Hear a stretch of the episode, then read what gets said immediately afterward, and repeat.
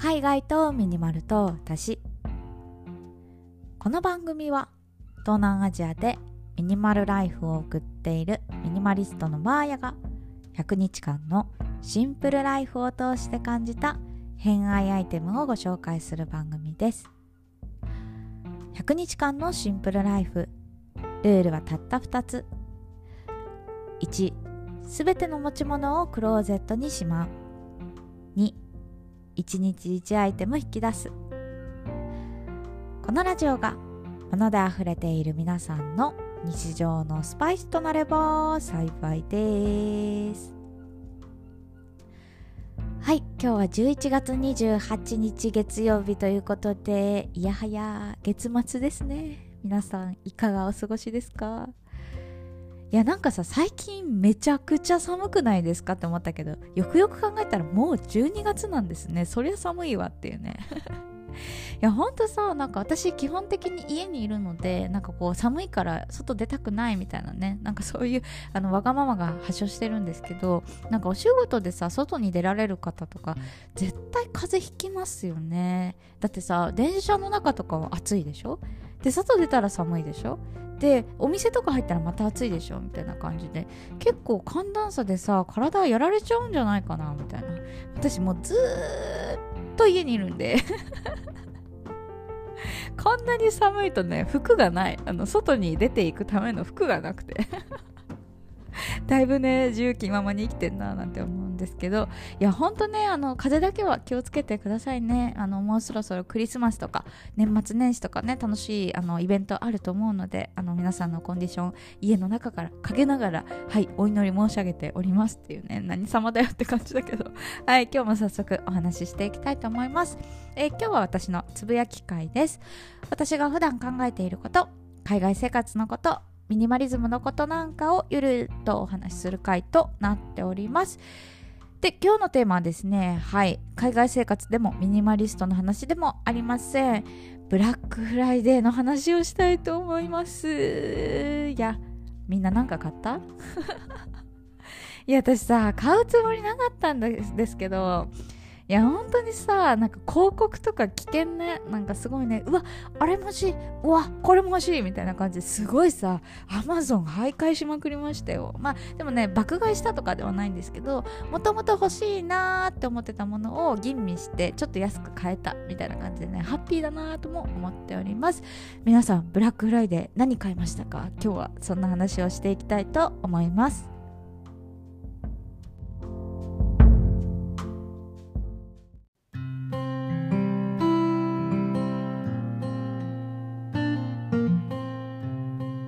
さんはブラックフライデー何か買いましたか？いやこのさブラックフライデーってここ数年で日本でも浸透してきましたよね。でどこの国の文化なんだろうと思って調べたんですけどあのどうやらねアメリカ発祥らしくてアメリカではなんとね1960年代から浸透しているイベントらしいです。でこのブラックフライデーどういうイベントかっていうとまあ一言で言うとあの各企業がこぞってセールをしてくれる素敵な1週間ということでめちゃくちゃ財布の紐が緩くなるっていうね。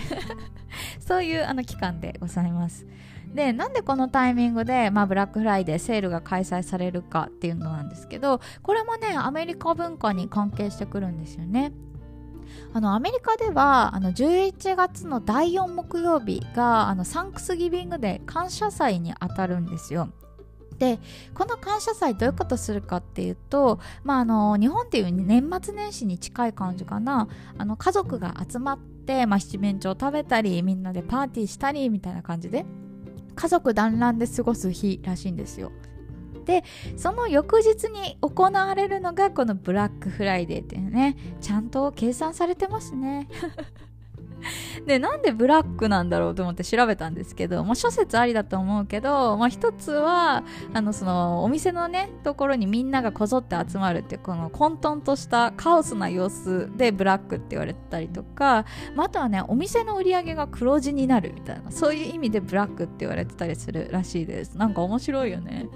で日本ではまあそのいろんなね企業が多分やってたと思うんですけど、まあ、最大手の EC サイト Amazon で見ると2010 2019年ぐらいから結構ブラックフライデーって本格的にやり始めたらしいです。だから多分ねこの34年とかの話なんですよね。多分日本で浸透してきたのって。でやっぱりねそのアマゾン見るとあの数十万のアイテムがセールになってるらしくて私もね結構いろんなの見たんですけどあのね 10%20% オフとか結構当たり前で最大だとね50%とかあってさえマジ？みたいな。そうアマゾンデバイスとか超安いんですよね。なんかそれだったらもうこのタイミングで買うしかないよみたいなね。そんな感じでちょっと焦らされる気もするんですけどそうそう私もねちょっと欲しいものがいろいろあったので今回ブラックフライデーで3つぐらい買ったかな。はい買いました。で私の場合ねちょっとね一つどうしても欲しいものがあってそれがですねあのポッドキャスト用のマイクなんですよね。いやブラックフライデーがあるっていうの忘れててさなんかそろそろねちょっとマイクの調子が悪いから買い替えようかなって思ってたんです。私がね今使ってるのってあのライトニング型のその携帯に直接させる小型マイクを使ってたんですけどなんか接触が悪くてなんかねプツプツみたいなあの過去の収録聞いてくださって違和感持ってた方いたらめちゃくちゃ申し訳ないんですけどなんか編集が下手くそ？みたいな感じのね。なんかノイズが入ってたんですよ。でなんでなんだろうと思ったら多分マイクのせいなんですよね。もう2年間ぐらい使ってるからさもうガタが来てもしょうがないよなと思って。そうで新しいのをちょっと買おうかなと思って探してたんですけどブラックフライデーでさ本当にいろんなメーカーさんが安くなってたんですよね。なんかシュアとかロードとかあのすごい大手の高いやつとかも結構20%オフとかになってて。私はねオーディオテクニカっていう、まあ、これねちょっと届いてからご紹介したいなと思うんですけどそこのねダイナミックマイクを今回購入してみました。いやー本当にねちょっとポッドキャストの環境が変わるのめちゃくちゃ上がるなと思って。そうそう。でなんかねもともと1万円ぐらいのあのー、マイクなんですけどそれがね多分、まあ、ポイントとか使っちゃったのもあるんだけど6000円ぐらいで買えてそうすごいねいいなみたいな。そうありがてえみたいな感じでちょっと購入しました。これを後日お話しさせてもらいます。であとはですねその徘徊してさ EC サイト Amazon 徘徊していやこれいいなって思ったのがオフィスチェアですね。なんかそれ家具とか大きいものも結構セールになってて私が買ったのはえっ、ー、とね8000円ぐらいのオフィスチェアかな。定価で言うと1万2000円ぐらいだったんですけどそれがそう8000円ぐらいになってて結構安いですよね。私今ね実家であの基本的に仕事とかしているんですけど椅子がねあのダイニングチェアだったたんですよ。でダイニングチェアももう使ってないめちゃくちゃ古いやつで。そうそう。あのお下がりもらって仕事してたんですけどこの2ヶ月ぐらいねずっとその椅子座ってたら腰が痛くなっちゃって。でまあ私の場合ねまた海外出るからあの家具とか買いたくないなって思ってたんですけどやっぱりね椅子ってって大事ですね。なんかそうそこはねケチりたくないなというか、まあ、あの自分のねその体調を大切にするとか、まあ、あとはね仕事環境を整えるみたいな意味で言うと、まあ、私の場合2ヶ月ぐらいでちょっと日本を離れようかなとは思ってるんですけど、まあ、割る60日してもね、まあ、8000円のさ椅子って考えたら結構費用対効果高いなと思ってこれは投資だなということで購入をしました。これもね後日お話しさせてください。であとはねもうこれもね徘徊してあついでに買おうって思っちゃった やつなんですけどイヤホン買いました。あのね今回というか今まで私ずっと AirPods Pro 一択っていう感じであの普通に音楽聴く時も、えー、リモートで打ち合わせする時もあの AirPods Pro を使ってたんですけどあのリモートの時ですねなんかこう2時間とか3時間とか結構長期の打ち合わせとかするとやっぱりこう無線のねやつって充電が気になるんですよね。で AirPods Pro とかも充電がそんなに持たないから結構ねその1回の打ち合わせで全ての電電池持ってかれるみたいな なんか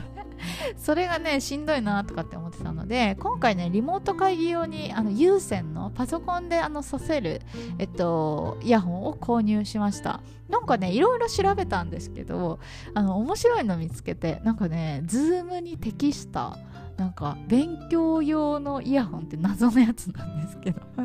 そうどういうことと思ってちょっと面白そう。なんかね九大と共同開発みたいなこと書いてあったからちょっと試しに購入してみました。まあそんな感じで私がね買ったのは結構ね大きいものをちょろちょろ買ったんですけどあの最近だとね最近というかこのブラックフライデーだとあのこの生活用品とかもね安くなるからもし皆さんもねいろんなもの買ったりしたら教えてもらいたいななんて思ております。ということでちょっと今度あのお話しさせてもらうのでぜひ聞いてください、えー、最後まで聞いていただいてありがとうございました。次は何を話そうかな？